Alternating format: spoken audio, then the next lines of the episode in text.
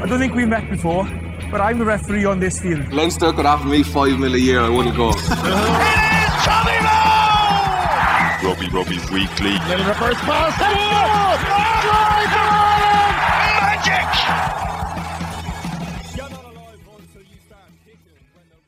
How long is a piece of string? If a tree falls in a forest and no one is around to hear it, does it make a sound? If Jesus could walk on water, could he swim on land? And how was Tadhg technically onside while seemingly occupying a different air coat to Rory Scannell for that crossfield kick on Saturday? You're very welcome to the 42 Rugby Weekly. Gavin Casey here and joining us to answer at least one of life's great conundrums are Murray Kinsella of the 42. Murray, how are you? I'm good, Gav. Good. And Bernard Jackman, how are you, sir? Excellent, thank you. We're going to run through all of the provincial action from last weekend, look ahead to the weekend coming naturally enough, talk about the Irish men's squad, talk about the IRFU's review into the changing ground debacle at Donnybrook, which came out yesterday. We record on a Thursday. Uh, probably a few more things as well. We might chat about England's squad, some big calls by Eddie Jones. But I suppose, Murray, the big news of the week was um, dropped into our inboxes on Slack by our colleague Carl O'Shaughnessy during the week uh, when it was established that we are the what 15th ranked sports podcast in El Salvador. We couldn't get to the bottom of it, so it's time to ask Bernard Jackman: Are there a, a clan of Jackmans down Soyapango way that we don't know about? Not that I know, but if they're well off, I might be making contact for, for the old Will. Uh, no, it's good to hear we're, we're branching out.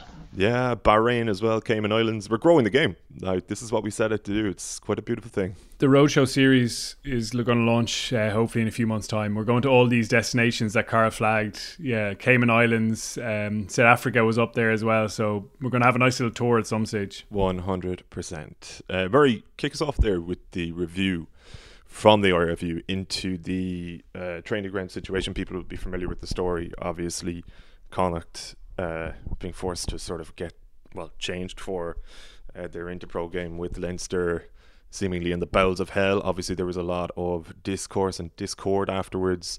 Apologies were issued. And then yesterday, as I say, the RFU published the findings of their investigation. And um, I suppose just to give people a few uh, bullet points here. Oh no, shit, I've lost it. Uh, sorry, I had it open. Do you want to talk us through it, actually, Murray, if that's all right? Yeah, I mean, kind of key issues identified um, were the, I mean, the headline one here is really an ambiguity as to the responsibility for the organisation of the final weekend of the fixtures for the series, which is an incredible thing to identify, really, that no one really knew who was in charge of organising the last weekend of an Interpro series. It's absolutely baffling that that was the case. Um, and that caused obvious confusion around the operational and logistical elements, as as the RFU review puts it, for event planning. Um, and they've kind of come up with a few recommendations, basically publishing a set of guidelines that ensure a minimum standard for this kind of stuff going forward, uh, extra training and support for the staff and facility management people who will be there on the days, and then a liaison officer for each of the provincial squads to, to kind of filter through so that they can flag issues um, as they come up, which all is really common sense. But uh, I mean, you know, Philip Browne came out and said the RFU, everyone was appalled by the, the conditions and again resolved that this is not going to happen. But it's just crazy that there was ambiguity over who who was organising the, the final fixtures of an Interpro series. That would not happen in men's rugby. And it's again, it's just flagging that this has not been good enough for for any rugby, really, women's rugby, men's rugby. It's it's just crazy that that was the situation. Um, and listen, there's the resolve there that's not going to happen again. Yeah, we, we got to see the proof being in the pudding um, going forward. This was always going to be what we expected from the review, but um, what happens again, actions are, are going to speak a lot louder than these words. Yeah, strategically released about uh, what two hours before the men's yeah. squad was named yesterday. Decent PR job there. I, on the one hand, Bernard, the mea culpa, I'm sure, will be partly appreciated and it was necessary. On the other hand, um, reading through some of the bullet points that Murray listed off there that I couldn't find a moment ago, it's actually just astonishing that this happened. And I don't know, maybe they feel as though by pointing these things out, it's like, look, um, uh, we acknowledge there was wrongdoing, wrongdoing and so on, or, or complete neglect, really. But like, I actually don't even think this helps the IRFU in a sense because it's so bad uh, that it's kind of staggering to even imagine how it happened in the first place.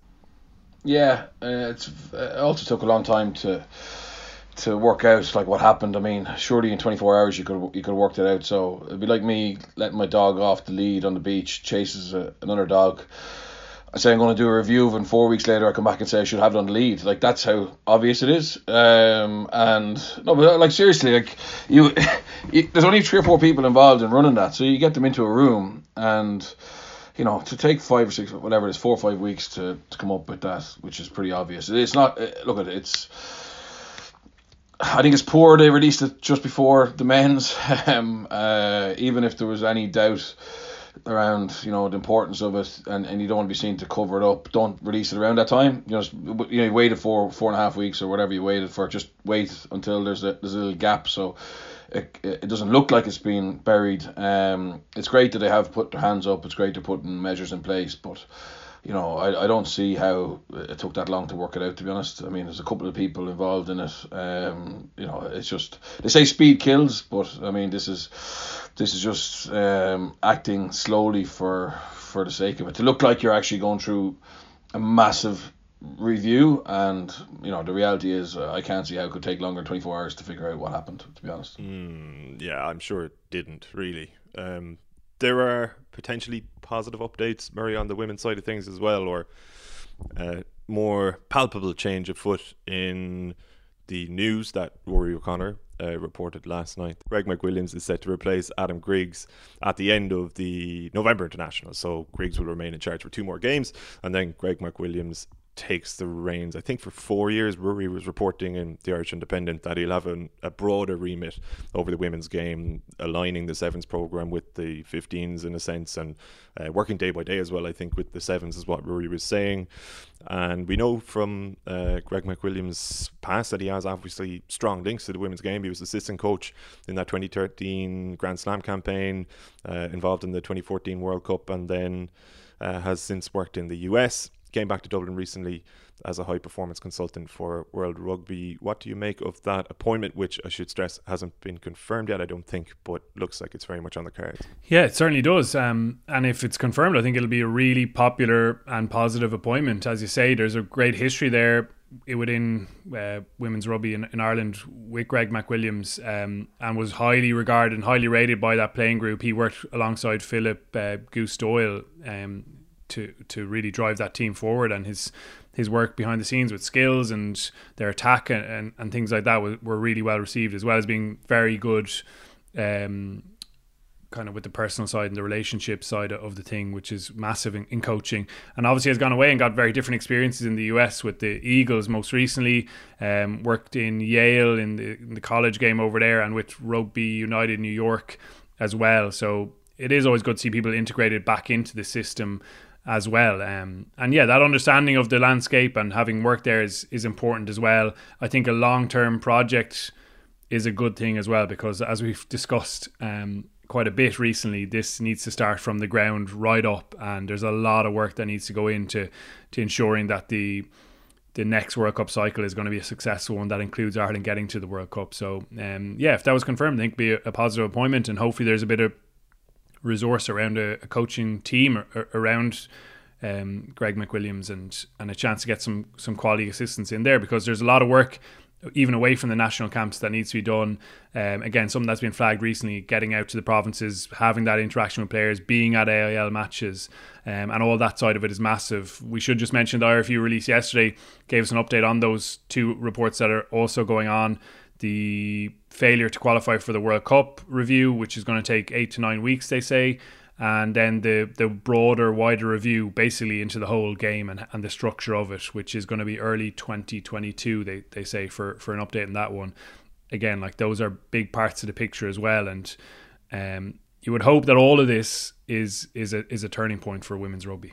Yeah, it does seem as though the uh, report into the failure to qualify for the World Cup will be published as well. I think they told RTE yesterday. Um, so we'll wait and see. I'm sure it'll make for some interesting reading. On McWilliams, Bernard, yes from you?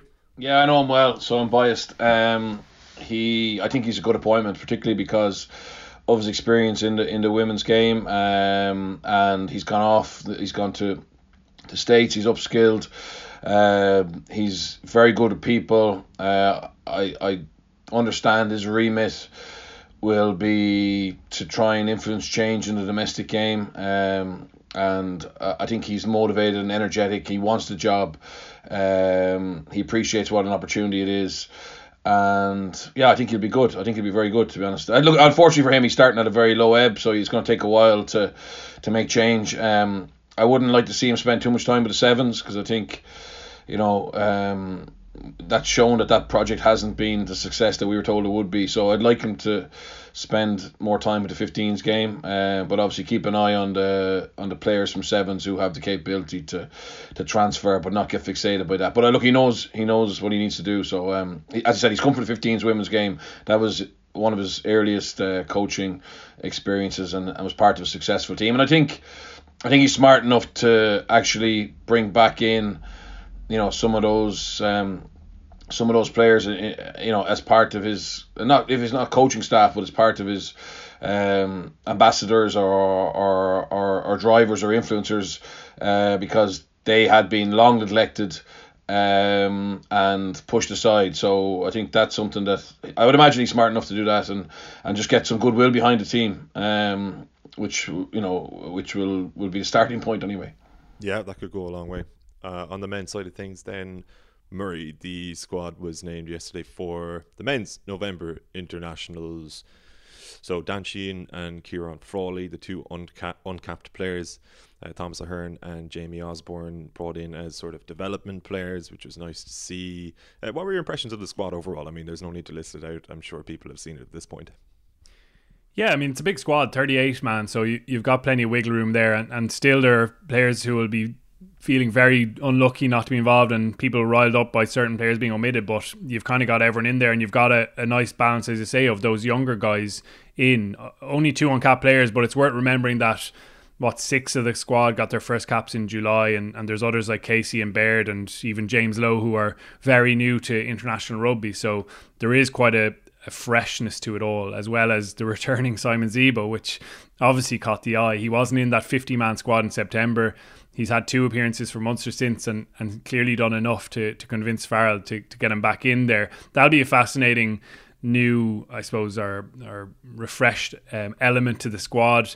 He obviously wants to play at fullback. He offers something different probably to the deserved incumbent and first choice Hugo Keenan with his, I suppose, creative touches. Um, and he has great international experience as well. Like 35 caps is not to be um, kind of sniffed at. You know, that experience can count. And and he does look um, of all accounts, he's he's energetic and excited to get the opportunity and, and kind of relaunch his career at the, the highest level. I think the two uncapped players are worth just focusing on a little bit because they're such exciting players. They're both 23, so they haven't burst in as teenagers, but um, what we've seen most recently has been really exciting from them. Sheehan is an explosive athlete with a really good skill set. He's a really big unit, and that counts obviously in Test rugby.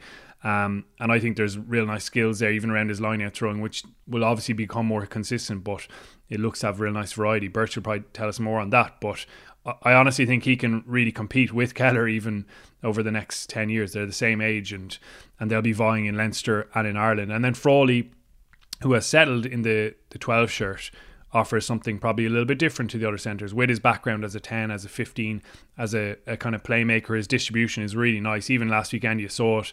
Leinster's plays off lineouts are so much more threatening with his his triple threat, really. He can pass, kick, run, and he's a big guy as well. He can tackle, he can um, carry. So I'm excited by those two coming into the mix. The the development players you mentioned as well. That's always positive to see. I thought Nathan Doak might be in there as well, to be honest, and I think there would have been value in it.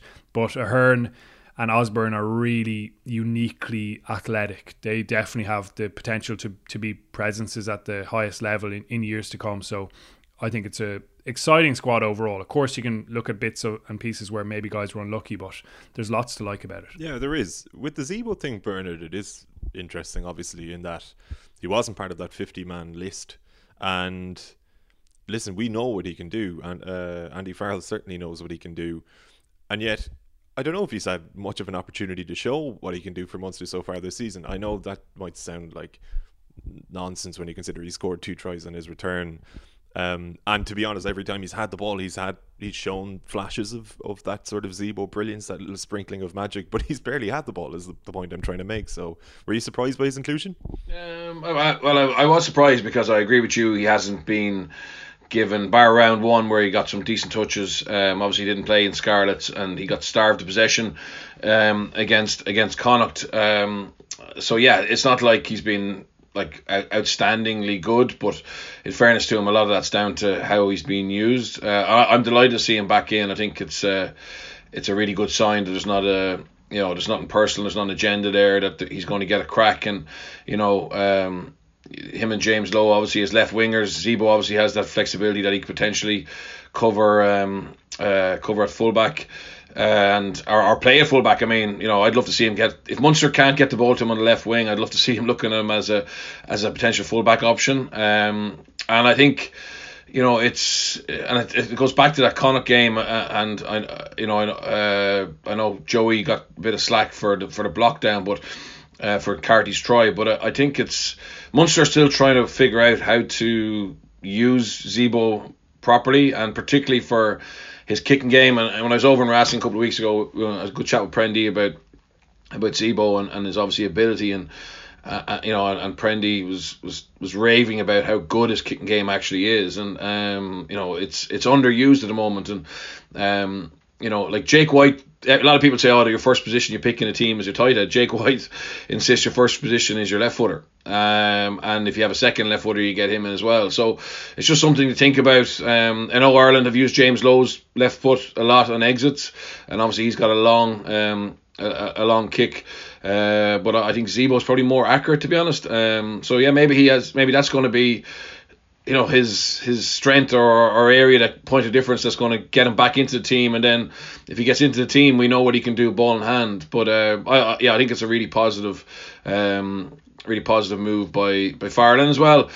You know I kind of understand now why he didn't put him into 50 you know he's obviously felt he's just coming back. Let him get back. Let him play show he's in form. And then um you know, if he's good enough, we'll reward him. So uh, I feel a bit. I was disappointed he wasn't in the fifty, but I'm I, I'm happier now that he's he's shown little glimpses and Farrell has shown that he's open to to using them.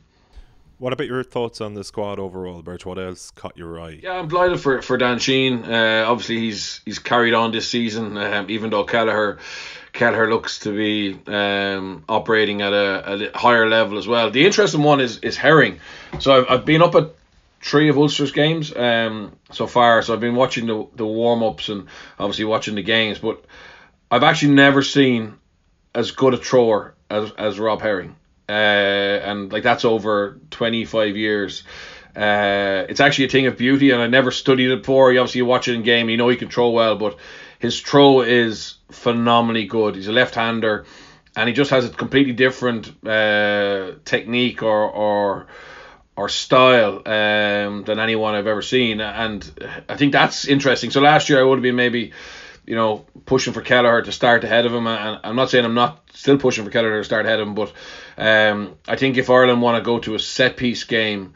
Uh, and his play around the pitch is, is decent. Probably not. He's not as explosive as two lads, but his throw is phenomenally good, and I could see why Paul would be batting for him um, you know, if, if you're being judged on, on your line out or you're, you're going after, you know, a team um, by, by kicking the touch a lot or looking to get line out opportunities, he, he is that good. So you've got a lovely balance there. You've got him, um, who's really solid, and then you have uh, obviously the two lads who just look like, you know, real dynamic ball carriers uh, with a better age profile than Rob. So yeah, that's the area that I obviously my old position, but uh, I'm very excited about got a couple of emails in advance of the squad announcement, Murray. Or sorry, you got an email and there was a, a long question as well in the members WhatsApp group. So to read that out to begin with, this was from Tim. Question for the pod with the Irish squad out soon. Just wondering how hard is it to get back in favour once a coach has made his mind up that your face doesn't fit. Some players always seem to be ignored regardless of how well they play. Over the years, we've seen loads of players ignored or maybe called up but never play a minute, regardless of being the form player in that position. Players like McCloskey, Gilroy, Cooney, Sean Cronin, Ruddock, Jack O'Donoghue, Tiernan O'Halloran, Carty, plenty more too all given a token selection in a squad, but rarely used and dropped once any other option comes along. Yet we seem to love calling up the next big thing straight from the Leinster Academy with five minutes of first team experience. I think you could say the same there for maybe somebody like Craig Casey or something similar. But he adds maybe a reason we have struggled for years to gain any proper depth in key positions like 2, 9, 10, 15. Uh, it was always just pick the play. Sorry, it was always just pick the same players all the time. And then this email from Ken Murray that you received, Murray. Uh, he said, with France announcing their squad today, this is a few days back naturally, uh, of nine new caps, and the most capped player being a 27 year old Gael Fickou with 63 caps and the oldest player being a 32 year old Bernard Le Roux. Is it a sign of extreme conservatism in Ireland uh, that we still are relying on the usual suspects in every international window and that this knocks us back in every World, Rugby World Cup without fail? If not now, then when will we push the younger players to play in big games rather than a few minute cameos against Italy, for example, in the Six Nations? We are extremely good at keeping our talent in Ireland, so why are the players who are performing well for the provinces not being rewarded with international caps and experience in the big games over their more experienced, quote unquote, counterparts? Um, so similar sorts of questions and still valid in the sense that like okay the squad has been named but no 15 or 23 has been named yet. We haven't seen a minute played. Um, so Murray how do you respond? Yeah very interesting points made there. Um, as we've kind of referenced there is quite a freshness to this squad. There's quite a bit of inexperience around it in terms of international caps but that is the key now because you know Andy Farrell's probably run out of opportunities to actually um, trial things and and see if players are up to the pressure of Test rugby before a before a World Cup in 2023. Like it's always really interesting to see Eddie Jones. I know they're only press releases, but he his quotes will always reference that we're building towards 2023, whereas Ireland kind of avoid that kind of talk at, at all costs, really. But I do think it is important that we see it in, in matchday 23s now. Um, you know, Gavin Coombs continuing to build international experience, maybe get Dan Sheehan a, a cap to to see what he's like in that kind of pressure. Andrew Porter's obviously a new loose head option now. He's obviously come in with that experience more recently in, in Leinster and, and getting him minutes in, in that position is really important, I think, going forward. Um, in terms of the first question with those guys who are just beneath or just outside the, the mix, that's always going to be the reality of it, isn't it? Like there's always going to be players who are just behind the the most talented players of their generation. And then you've got those younger guys like Ahern and Osborne, Osborne and say Coombs, another one where you know you've got to expose them. Maybe some of the the players in that middle part are, are actually more advanced or playing better rugby, but you've got to get your your squad developed from the bottom up too. So there's always going to be, as I said, players who are really unlucky. And I, I agree on some of those names. Jack Carty obviously had a great day last weekend. Jack O'Donoghue's playing brilliant rugby. And there probably is an element of it that the coaches in place decide that this isn't our guy for this position. Like the 10 one is really interesting. This is probably the three out halves that Farrell wanted to select all along as his crop of 10s. Johnny Sexton, his key guy, his captain, his first choice. Joey Carbery is 25 they obviously would have hoped that he hadn't had injuries like he's had and would have been a bit further on in his development. But they clearly have faith and belief that he can drive on and and and become a starting ten for for Ireland. And then Harry Byrne, who isn't playing or hasn't played as well as maybe uh, Jack Carty, for example, but Farrell clearly believes that his potential is greater than Carty's probably without you know putting those kind of words into Farrell's mouth, but that's what I'm kind of deducing from it. He believes there's real potential there. Obviously, there's been injury frustration, but he's a fan of what he can do and he sees that high ceiling in his game. So that's probably uh, an example of where their thinking is around this. There's obviously elements of form, there's elements of experience, and then there's elements of potential in players, and you've got to find a balance with that. But I do think it's important that we see that reflected in matchday squads as well. What are your own thoughts on it, Bernard? A supposed conservatism in blooding young players? Because one of the issues, and we have touched upon it before, is that for Ireland, there's almost less opportunity to do that in the sense that the Six Nations has to be taken. I was going to say taken seriously. It's always going to be taken seriously, but it actually matters financially. I mean, standings actually matter financially. So particularly with the situation in which Andy Farrell finds himself now, where yes, like you're coming off the back of some decent form, and particularly that win against England in the last Six Nations, he is still somewhat unproven in the role. He still has uh, work to do to probably stave off some of the doubters, the haters of the world. So yes, November will be a chance to to play some of these players, but when push comes to shove again in the spring he's not going to experiment. It, the Italy game is always cited as you know why not play um, practically an academy team or a full development team. You should win anyway, but last time around he needed a victory. He played pretty much a full team, and that's going to be the reality if you need a result against Italy, more than likely. So. I don't know. Is it just a lack of opportunity to actually give lads a chance compared to countries like England, where they are a little bit more concrete and perhaps can afford to um, not sacrifice the Six Nations, but use it in a developmental sense. Yeah, I think. Well, if we're, if we're comparing with England and France, um, so Eddie, Eddie's his own man. Obviously, he's been incredibly successful. He's coming off a. He's coming off a, uh, a poor season for, for England, and obviously the review process that that that led to and the recommendations from it. So he's, but he's still very focused on winning a World Cup, and, and that's that was his goal going into um, you know, two years out from Japan was, you know, we're going to going to do everything in our power to win a World Cup, and obviously they fell short at the at the final, but they were managing to rack up trophies and silverware on the way. Um, it's interesting. So a lot of people talking about, you know, how Eddie's blood and youngsters, etc. Um, I saw a stat there that forty percent of the people he calls into camp don't get capped. Uh, so he's like, it's one thing bringing him into into camp. The other thing is obviously giving them test experience. So I wouldn't, uh, you know, Jamie George obviously got back in due to the injury to Cowan-Dickie. Um, you know, I watched Saracens smash Bath last weekend. Um, you know, Billy Vunipola is back in form. I mean, you know, I would, certainly wouldn't write off uh, George Ford is is flying for for Leicester, and I know Marcus Smith is is the bee's knees uh, at at the moment, but you know, I wouldn't say that George Ford, Billy Vunipola, uh, Jamie George won't feature for England in, in the Six Nations or or at a World Cup, but probably with the player pool, Eddie can afford to leave them out. He knows what he has with those lads, um, and he can make change. And likewise, France, Fabien Galthié has been given a mandate to uh, to win um, the World Cup in France in 2023, so it's probably a little bit different.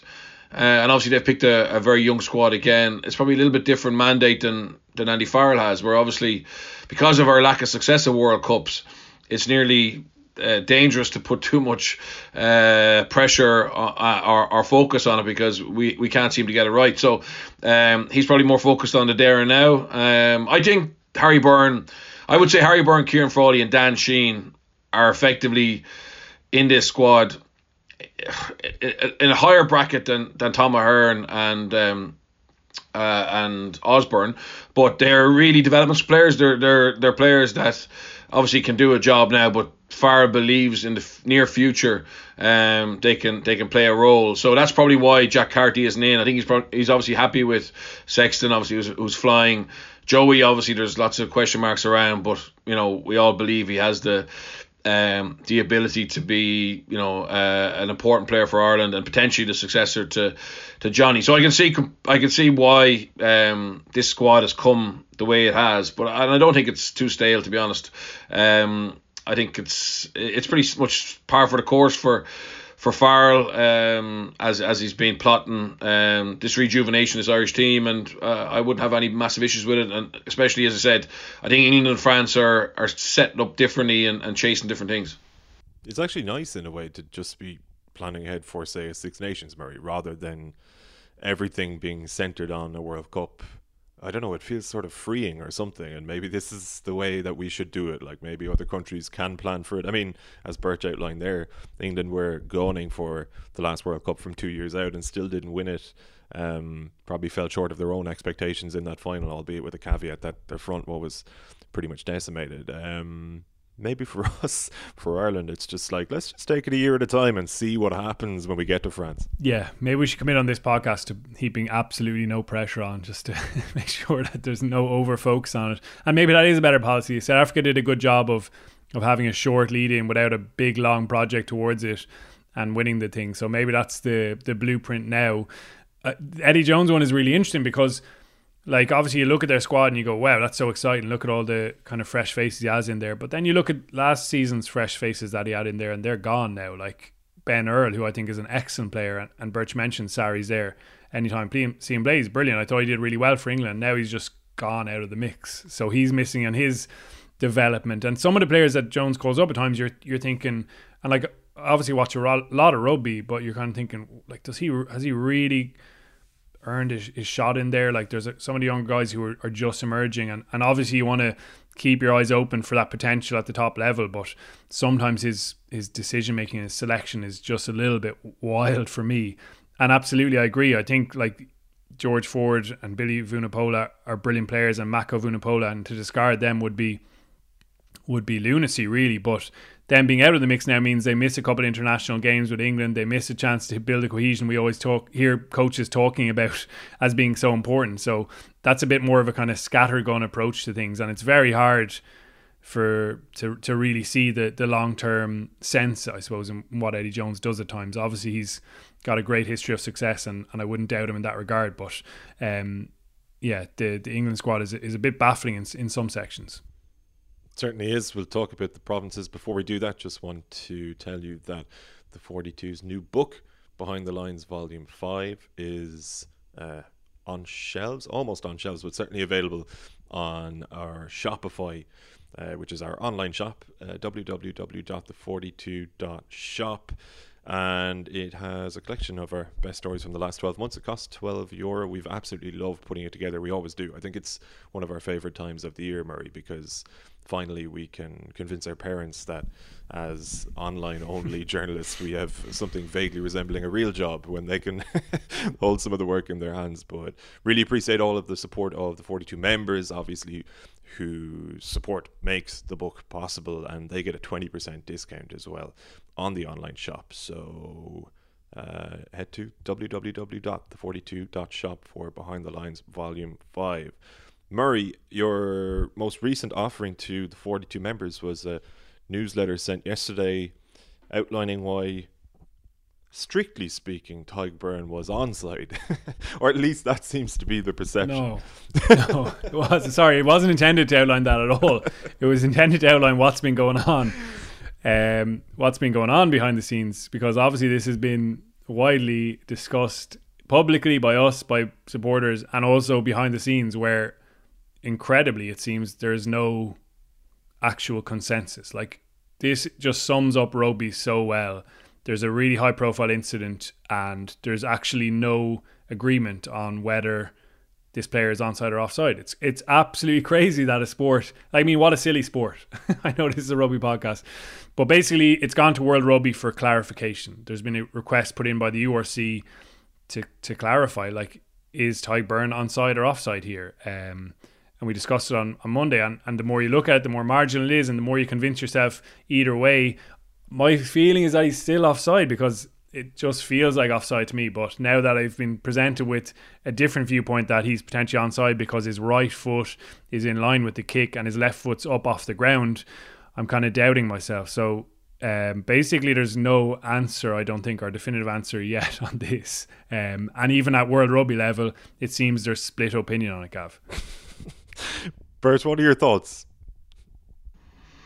It's one of the oldest techniques in the book: divide and conquer, divide and conquer, create out, create out, um, and that's that's what's happening. I mean, um, you know, uh, I, I from my point of view, it's offside, uh, and I won't un, unless they like. Just you have to trust your instinct, and you have to trust what you've seen all your life in terms of how it's refereed. And if you're going to make a change like that, and you're going to make an interpretation like that, um, this needs to be flagged like it is for any new law interpretation, so people can get their head around it. So maybe I'm old school.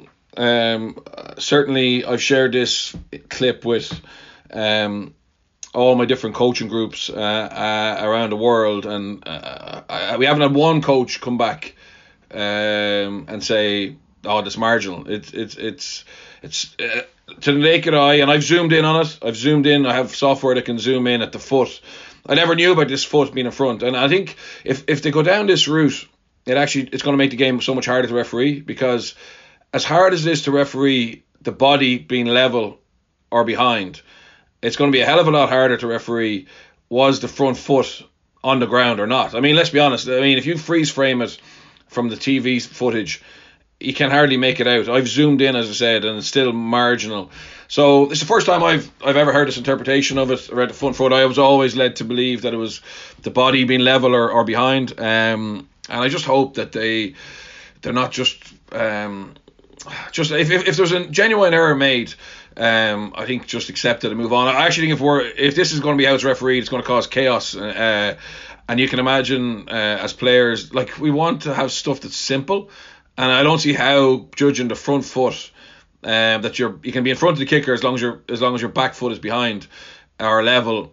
I don't see how that makes it simpler, to be honest. Um, and maybe that's just maybe I'm too simple, but uh, I, I, think the game is already hard to referee, and to to double down on a technicality uh, on this, the, the repercussions are going to make the game harder to referee, you know, long term. So uh, that's just my feeling on it. As I said, um, you know, I haven't heard of any new interpretation going into this game. When I saw it, I was commentating on it. I straight away said, "Oh, that's going to be called back for Tadhg Beirne being offside."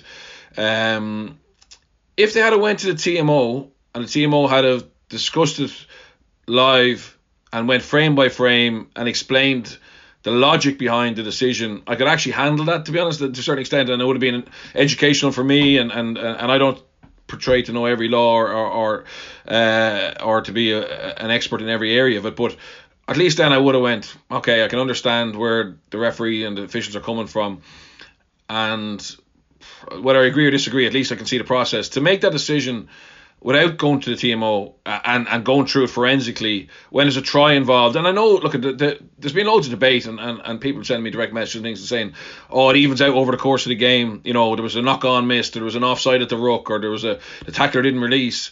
Yeah, of course, like I accept that. Uh, um, like as as a former coach, like you know, we analyze our own games with forensic detail, we, and we're used to the mistakes. Some people said, "Oh, if Ultan Dillane doesn't drop the kickoff," we, we know that Ultan Land on Monday had to look at that and understand that he had a mistake which led to them not being able to close out the game. Like that's that's a given. So it's not just jumping on referees, but it's everybody involved in it be able to go right. You know, what can what can we do better here? And and I I just think to make that call, as I said, that it's not an offside with three viewings of it with no zoom uh, and not be able to explain like why.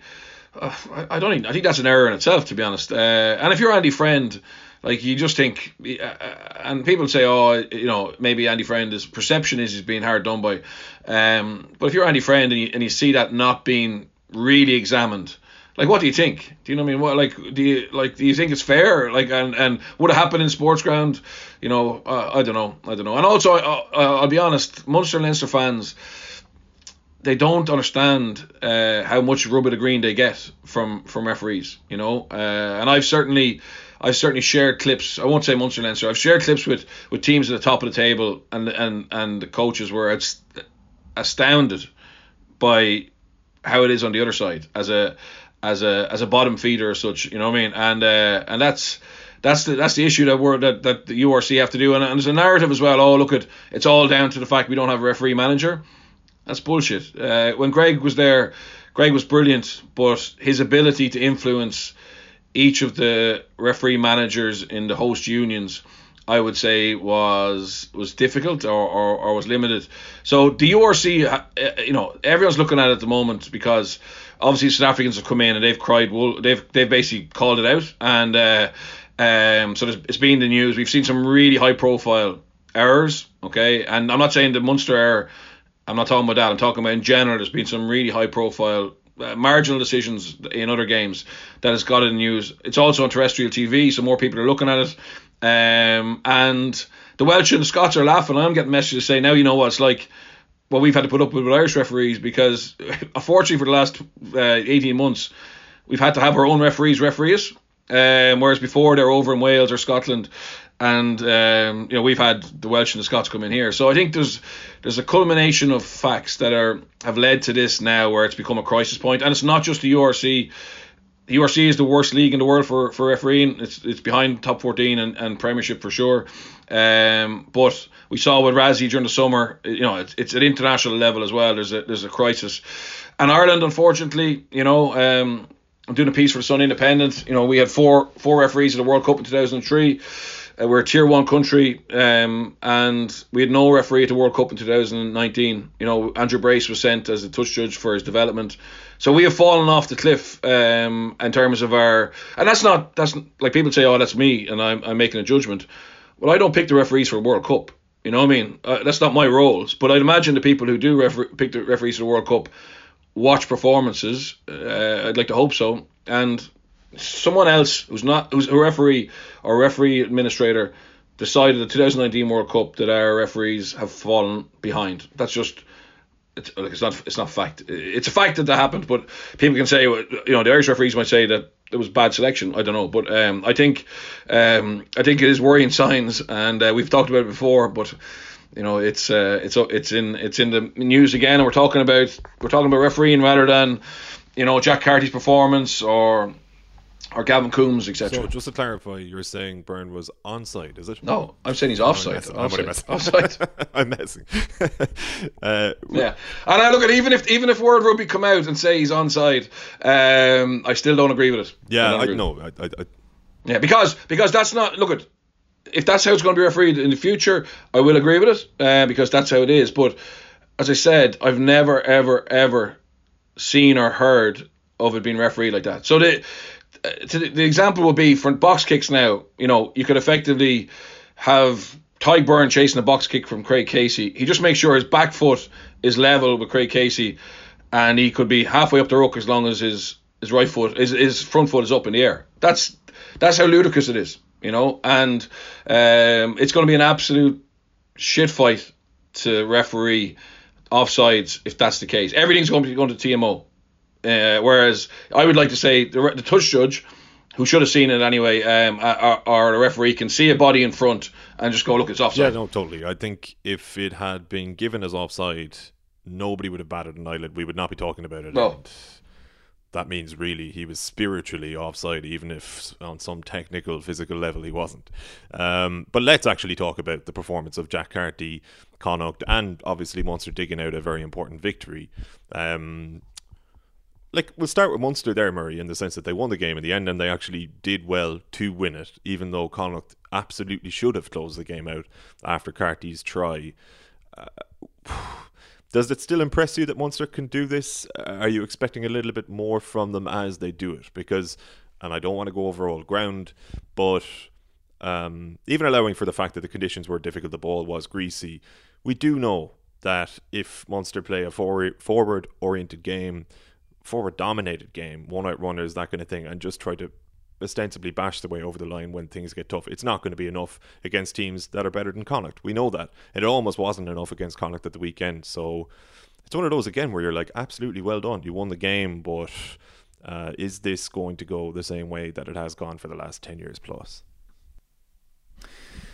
Impossible to say right now. Um, obviously, it's a long way, a long way off till till we get to those games, and I'm conscious of not having the same chat about Munster every single week around this. Absolutely, conditions were tough. It was hard to to move the ball. Honestly, the the rain just stopped right before kickoff. Birch was there. It was absolutely pissing down beforehand, and it looked like it would be even worse, um, tougher. Um, and there's literally loads of good elements in that. The the bravery, I suppose, even to take that tap um, with seven minutes to go rather than popping over the points. They trusted themselves to to have that close in um, combative game to, to get over the line and Barron took the try well and the bench made a really good impact in terms of Wycherley obviously with that restart and Jack O'Donoghue yet again featuring prominently. Um, yeah and there was there was loads of little bits to, to like there. Once they got the line out issues sorted which were really um, kind of eye opening in the first half it's rare enough that you see that scale of of fr- um, problems in the lineup from Munster, but once they got the mole motoring, that helped a, a fair degree as well. And yeah, it was a very familiar kind of looking Munster win in tough conditions and in a really tough game against a Connacht team who played really well and probably played well enough to, to win. As you say, they'll have massive regrets about how they managed the end game after Carty's try, and, and absolutely the performance was of the caliber of a winning team. It's disappointing, I suppose, that Simon Zebo touched the ball once in in attack. I think he got two kick receipts, but he had one touch on the ball early on where he beats a defender and then pirouettes and powers into contact. And you think, wow, it'd be so exciting to see more of this happening. Um, largely, the the ability to go to width was in the kicking game with, with Carbery kind of targeting that space out in the 15 meter channels on a number of occasions. That aside, it was it was hard to to move the ball. At times, they didn't have the momentum to allow their backline to, to come into the game. They didn't have that line out platform either to potentially play off and, and bring some of those exciting backs into the into the mix. Uh, and they were kind of living off scraps, and that's probably something that Joey Carbery is dealing with the reality of it now. You know, he probably would have loved to have played in that Scarlets game where there was lovely clean possession and, and go forward momentum and he would have been able to show the array of his skills so there's definitely frustration that they haven't been able to show development. Even early on in the game, you saw little bits of interplay from the forwards, some nice footwork from Coombs before contact, and those things are really important as well as flashy backline moves. But as is the reality of the game, when they come under pressure, they're going back to what they know is their strength. And yes, there's a, definitely an impressive element to that, but I agree with your lingering doubt, and, and we've flagged it, I think, every single week of this new season of the pod that is going to be the lingering doubt all the way through until until May June kind of time when the pressure is on in a massive knockout game. Yeah, and as Murray says there, Bernard, there were times when I'm sure Munster would have liked to actually um, go to width, but particularly in the first half, Connacht were actually winning the breakdown uh, battle, and Munster probably actually just didn't get an opportunity to do it. Carbery didn't get an opportunity to do it. He certainly did not get the armchair ride that Ben Healy had gotten a week prior. So that falls on Connacht then, as in it's a testament to how well they played, particularly in that first half. It's two games now at Thomond Park in the space of a few months where Connacht have either won or should have won, and I find that um, a, a, bit of an indictment from Munster's point of view, brilliant from Connacht's point of view, because like if you were to list both squads and combine a 15 or combine a 23, like that squad would or that match day 23 would be dominated by Munster players, and yet Connacht have twice gone to Munster's backyard and proven a match for them, pretty much. Yeah, it's uh, no testament, a fair bit of Connacht, A good reaction from obviously what had been a very poor Dragons performance, um, and they got amongst them, uh, and they they made the game uh, an absolute nightmare for Craig Casey and and Joey Carbery. you know, you, you hit the nail on the head there about the breakdown. I mean, effectively they had absolutely zero security on their own ball. So you know, for Carbery, he wasn't getting any bit of any flow, and then the weather conditions. And I think Munster have got work to do in terms of their alignment as well. Like. Um, their depth is is non-existent, and it's easy for teams to get off the line and actually shut them down. Um, so when Joey looks up, he doesn't really have a, a passing option. So, um, so I can understand why their general phase attack struggled. It was mainly down to not winning collisions um, and being on the front foot from from their forward carries, and even guys like Coombs were quiet from that point of view. In fairness, Connacht, um, Connacht defended and their tackle tech and their aggression was very good. And then the fact that you know, the ball has been turned over at every third or fourth breakdown for both teams. I mean, Cloete destroyed the Connacht breakdown as well, so it wasn't it wasn't exclusively that, but it meant there was no real shape to the game. Um, and in fairness, I think Munster did roll up the sleeves and, and they went back to their forwards and, and they won the game, which they had to do. But um, I think disappointingly for me, as I said it earlier, was they don't like. You know, uh, it's only one example, but if, it's an example that's, that maybe people remember rather than giving examples they don't. Is is the is the Carbery, you know, kick off right hand scrum.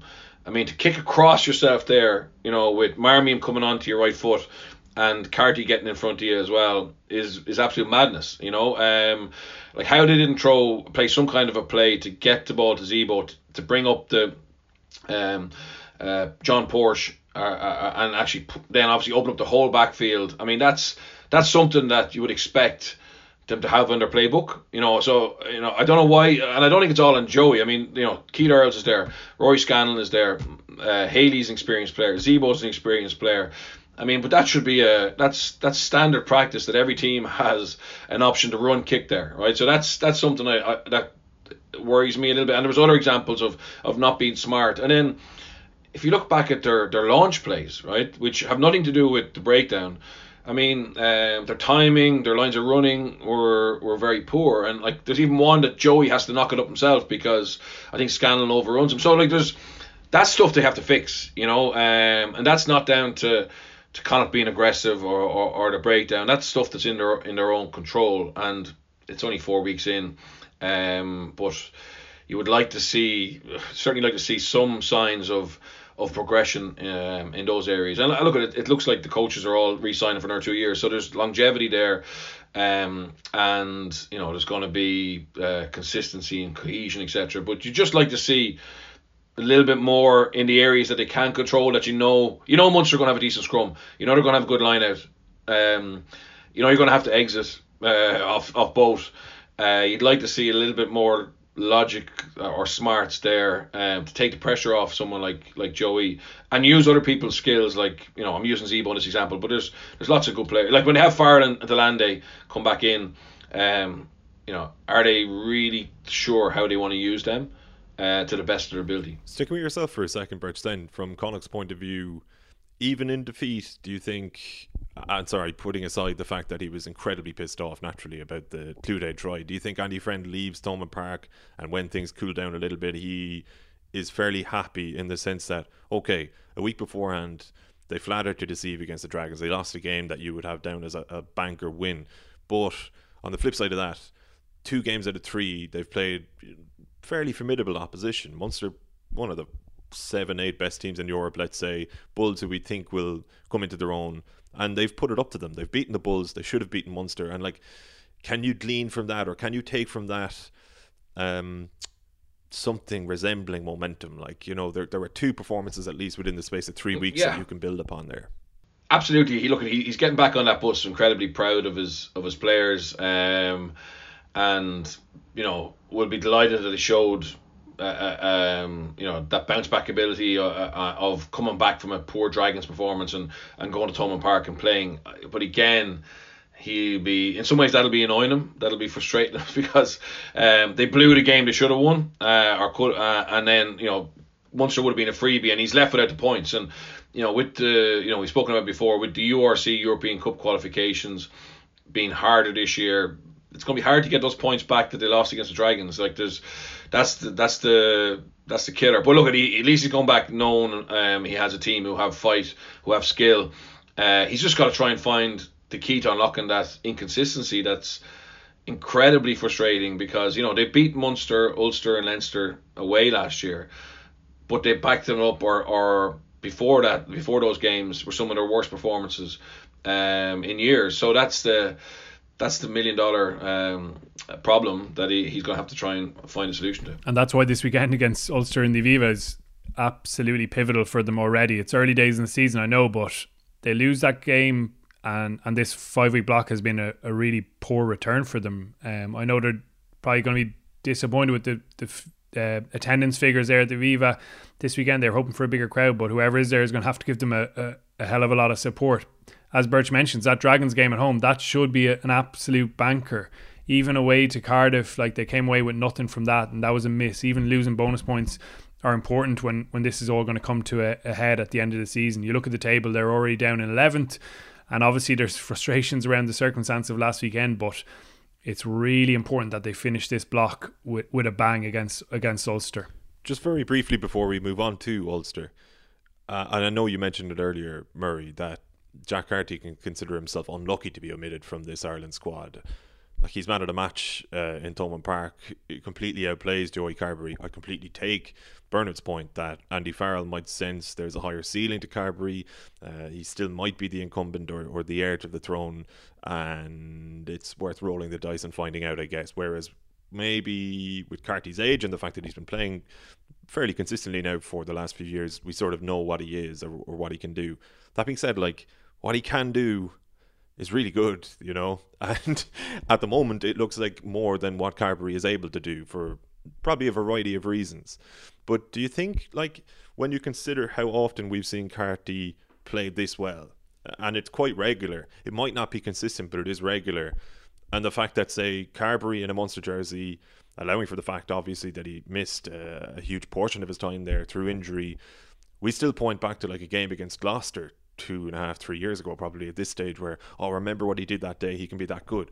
Whereas Carty has probably produced similar performances to that, like almost routinely in the last couple of years. Like, you've said he's unlucky, but like, is he extremely unlucky? I, I just, it's it must be tough for him to play that well that regularly and just feel as though you know, I, I I'm not going to get a shot here uh, internationally. Yeah, it's an interesting one. Like, is it is he playing at that level that regularly?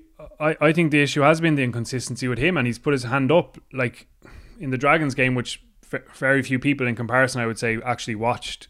He wasn't a standout performer, and I'd say he was disappointed with a lot of elements of his game. And like watching him across courses of season, without being too harsh, that is the the story of of his career really. And he again, he's flagged that himself. He he knows that if he can be closer towards that monster performance more often, then he will obviously be back in that mix. But it is more up and down. There's the you know there's the drop off after the highs and is reflective of Connacht as a collective. And obviously, as we've just kind of been alluding to, the the out halves and, and nines are often a reflection of what, how their team is doing. Like they're the ones most prominently in the in everyone's eyes, and, and most attention is on them. So I don't know, like. I think he's an absolutely wonderful player. I love the skill set he has. I think his kicking game adds something different, and I think it is valuable having that in your squad. And, and as I've said, I, you know, I would have had him in that mix very often, but I think Carbery has loads of lovely skills as well, and and has played when he's been fit. And obviously coming back from the injury, there's there's a whole lot of issues there, and even his confidence. I think he looks a little bit um, indecisive at times, uh, and that'll that'll come. But I think our most relevant, uh, our most recent, sorry, bank of our extended run of form, he was playing at a consistently good level where it didn't really dip away uh, very often. And, and that applies to international as rugby as well. Like he has more experience than Carty. Maybe people would argue Carty should have more international experience and that he has done well given opportunities. But Carbery has, has done um, done well in, in, international rugby as well. So that counts a lot. We know in Test rugby, it's not just about the most recent match or, or the URC or Pro 14 form. They often bank uh, what they've done in international camps and in the green jersey before as well. So,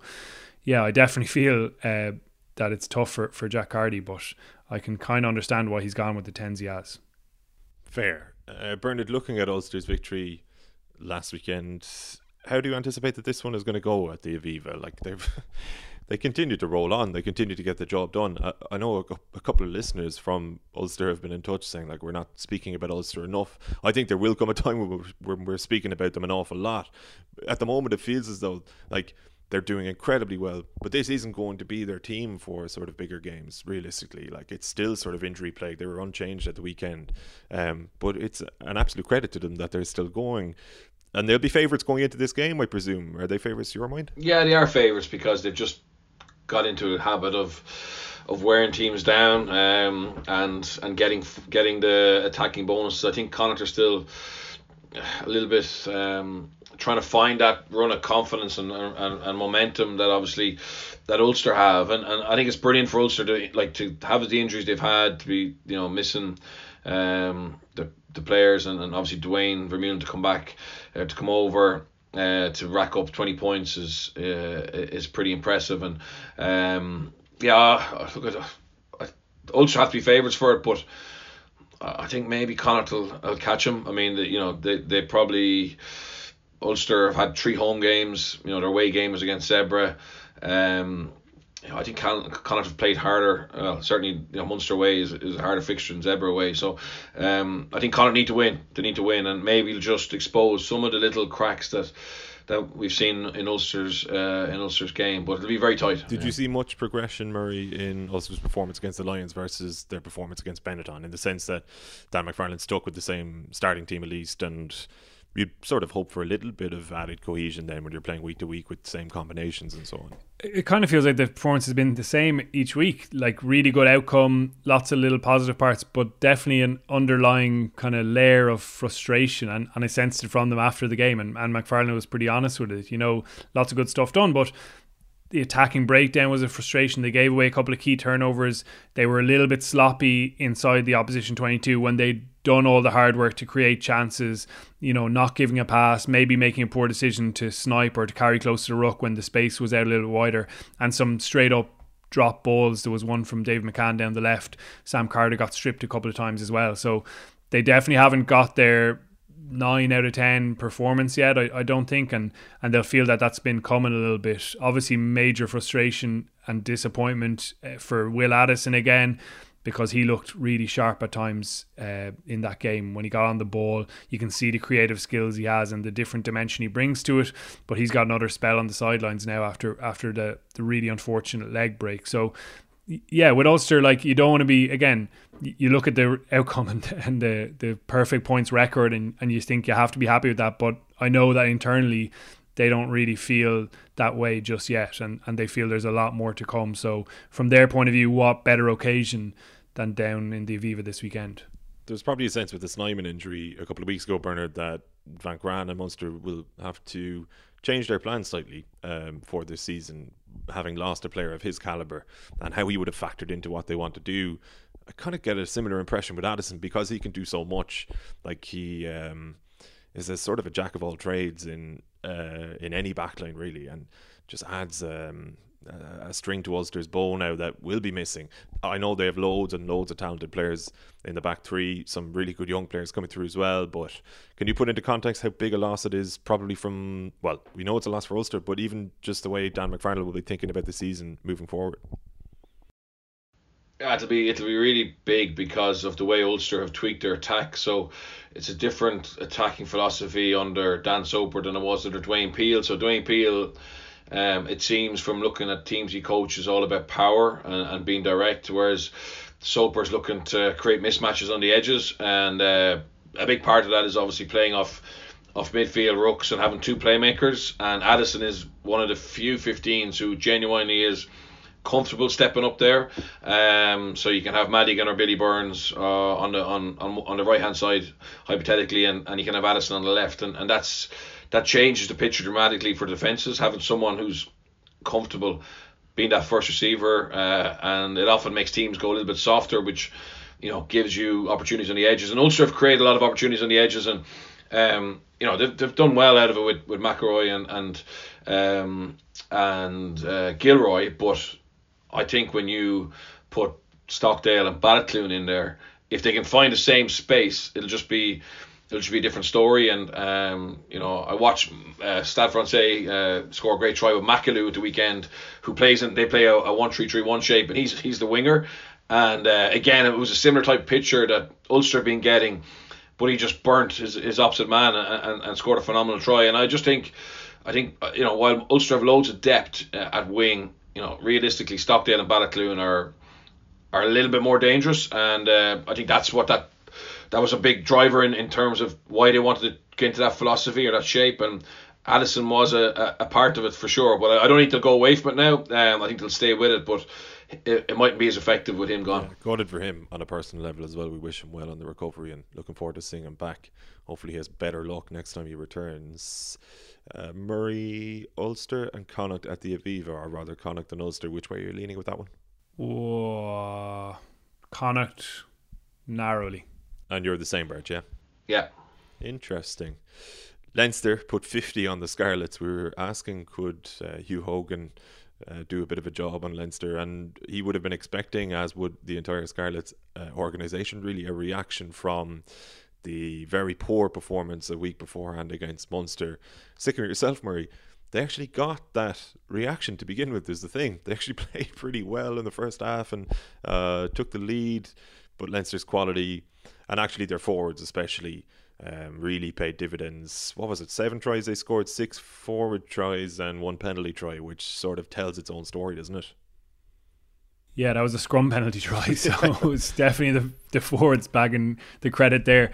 We discussed it in the members pod on Monday, like the scoreline in a weird way was almost not reflective. I thought Scarlets did loads of good stuff and, and had nice moments, but it just shows the extra gears that Leinster can go through when they are required. I thought obviously one of the tries, speaking of, of the refereeing, I thought one of the tries included a knock on during the build up that was missed, which was obviously frustrating for, for Scarlets at a kind of key point in the game. But Leinster were thoroughly deserving of their of their victory because they, as I say, went through those gears. The pack was just immense. I thought Ross Molony was one of the standout guys, and he's one who doesn't make headlines, but he's a really important cog in it. He brought grit and he brought skill level, and he kind of typified everything that that pack has, and and you think of the guys who weren't even playing that Leinster can use up front, and it, and it's scary. I thought the first outing for the Porter, Kelleher, Furlong front row was really promising, really exciting to see the three of them on the pitch. Porter making jackal turnovers, Furlong still obviously getting up to the pace of it, Kelleher so explosive. And then they rolled on Healy and Sheehan and Alaalatoa, and you think this is just an unbelievable weapon for them this season because those three guys made a big impact as well um, after the aforementioned penalty try around the scrum. So like there's really nice depth in that front row, a really nice combination if they can keep those guys fit. That if you're looking further down the line is potentially the difference when you meet a La Rochelle or someone who has size like Will Skelton in their squad because that was the kind of one of the key issues they identified last season. So uh, yeah, overall a really pleasing day for them you have to give the back some credit. Some of the build up attack, I thought, in the middle of third of the pitch to get the forwards into those positions was really inventive and sharp. There's a a bounce to their attack at the moment. There's a zest maybe to it in terms of you can see Lancaster and Sexton have this revitalized approach to it and they're studying the way the game is going. There's loads of little fresh ideas. Everything's not exactly working out, but even some of the shapes they're playing and how they're varying things up in attack, they're very tough to defend against because you just don't know exactly where where it's coming from. So having had a couple of stuttering performances as we flagged and, and a couple of underperformances including that Dragons one, this was much more what they would have wanted to show. And I think they're definitely tracking the right direction with that development of their squad, particularly in the front row as well, looking really promising. Yeah, nice challenge for them now tomorrow night. Uh, we record on Thursday, Birch. Friday night they're in Glasgow. I'm sure Leo Cullen and Stuart Lancaster would have come away from that game feeling as though it was maybe not like a complete performance. It's, it's rare that a coach will ever kind of admit that a team has played 100% well, but as Murray outlines there, um, just a more pleasing, more rounded performance than we've seen in recent weeks. But now you're probably going there uh, to Glasgow. That is sorry. Uh, you would have, I presume, liked to have played Johnny Sexton. I think uh, he, he's ruled out for the time being. Um, it doesn't look to be a particularly serious injury. Just a little bit of a reshuffle needed again. Uh, obviously, James Ryan as well as following return to play protocols. It might be a bit soon for him this week. Um, so how do you uh, assess that trip to the Warriors uh, based on what we saw from Leinster last weekend? Is the momentum there now where you can kind of expect Leinster to just win every game again, basically in this competition? Yeah, look, at that was a, it was a very impressive performance. I think um, for the Leinster fans who haven't seen Glasgow, um, Glasgow are, are a good side, but what's really changed about them is how how how would you say it? How there's lots of off the ball, there's lots of like bust ups and and all ins. They're really playing on the edge. Uh, some of the fans will remember the kind of the bit of history there was between Munster and Glasgow about three or four years ago, where was, it was really, really on a fine line between you know being overstepping the mark. That seems to be what Danny Wilson and, and it's not that he's not giving them technical and tactical um, instruction, but they're really playing on the edge, and that's probably something that Leinster will have to deal with away from home. You know, it's a tight pitch. Um, it's 4G, and you know that kind of constant in your face type of, of attitude that Glasgow seem to be bringing, which is great. I mean, it, like it's everyone has their, their own way of of trying to to create success, but it's something that probably certainly wasn't the case with against Scarlets. I mean, uh, even though Scarlets played better, Leinster were, were were very much on on the front foot, and uh, you know probably the last against the Dragons they they kind of got bogged down a little bit, you know, with, with speed of ball, and uh, it's probably the next test for them. I think it'll be a harder match than the, obviously last week in Scarlets. Just about Scarlets, I think you know, I feel sorry for Dwayne Peel. I mean, uh, if you follow his his progress, he went to Cardiff Blues, you know, with the understanding he was going to have a director of rugby, John Mulvihill, um, above him, and that's what he wanted. He he wants to be a head coach on the pitch. Um, obviously, John Mulvihill moved on. Dai Young wants to be on the pitch. Who replaced John Mulvihill? So that left Dwayne with a you know decision to make. He went to Scarlets to work under Glenn Delaney. Glenn Delaney got moved on, and you know they try to bring in a director rugby. They don't have one. So Wayne Dwayne is now trying to to build a team with all the with all the nonsense that you have to do off the field as well. So I feel sorry for him. And they've got Benetton this weekend. They got to play Benetton without the Welsh internationals because Wales play New Zealand next week outside the window, and then they go when they come out of it, they go to Sharks and Bulls. So you know it's it's not easy um, when you're struggling for a win or performance and. And, and the calendar it kind of works against you a little bit, but uh, yeah, look at that. I'm fascinated to see how Leinster deal with that kind of um, antagonism that they're probably going to face against Glasgow. Do you anticipate that they'll deal with it well enough to get a win, Murray? Yeah, I predict a Leinster win there with at least 15 all in brawls because last time it was real nasty, wasn't it? I know some of the stuff right went over the over the top last time, but uh, that is the way. You see Munster and Glasgow with that vicious rivalry, but I think Leinster have kind of stepped in and, and replaced Munster there. It's the type of thing that a commentator will tell you, "Oh, we don't like to see that," but like we, I do. I love, I love to see it. Not gonna lie. Uh, Birch Leinster win for you, or could Glasgow get a little bit of an upset there? Okay. Yeah, yeah. No, Leinster, Leinster have too many um, too many weapons, I think, to to lose. And Munster away to Ospreys this weekend. How do you see that one going, boys? Birch. Um, I think Munster Munster win. Um, I'm, I, I, I high hopes for Ospreys. Um, I know they got a good win um, last weekend, but yeah, I think Munster uh, Munster win that. I'm in the same boat there as well, Gav. Lovely. Okay. Uh, thank you, gents, as always thank you to everybody at home as well to join the 42 members in the members WhatsApp group to support our independent sports journalism and to get a discount for our new book, Behind the Lines Volume 5. Go to members.the42.ie. The book is available on the 42's online shop, www.the42.shop. Uh, it'll also be available physically in uh, bookstores as well very soon. Keep your eyes peeled for that. Murray will be back on Monday with Owen, looking back in the weekend's action on Rugby Weekly Extra. That's for members. Three of us will be back then in this regular slot next Thursday. So until then, mind yourselves, take it easy, and uh, enjoy all the rugby over the weekend.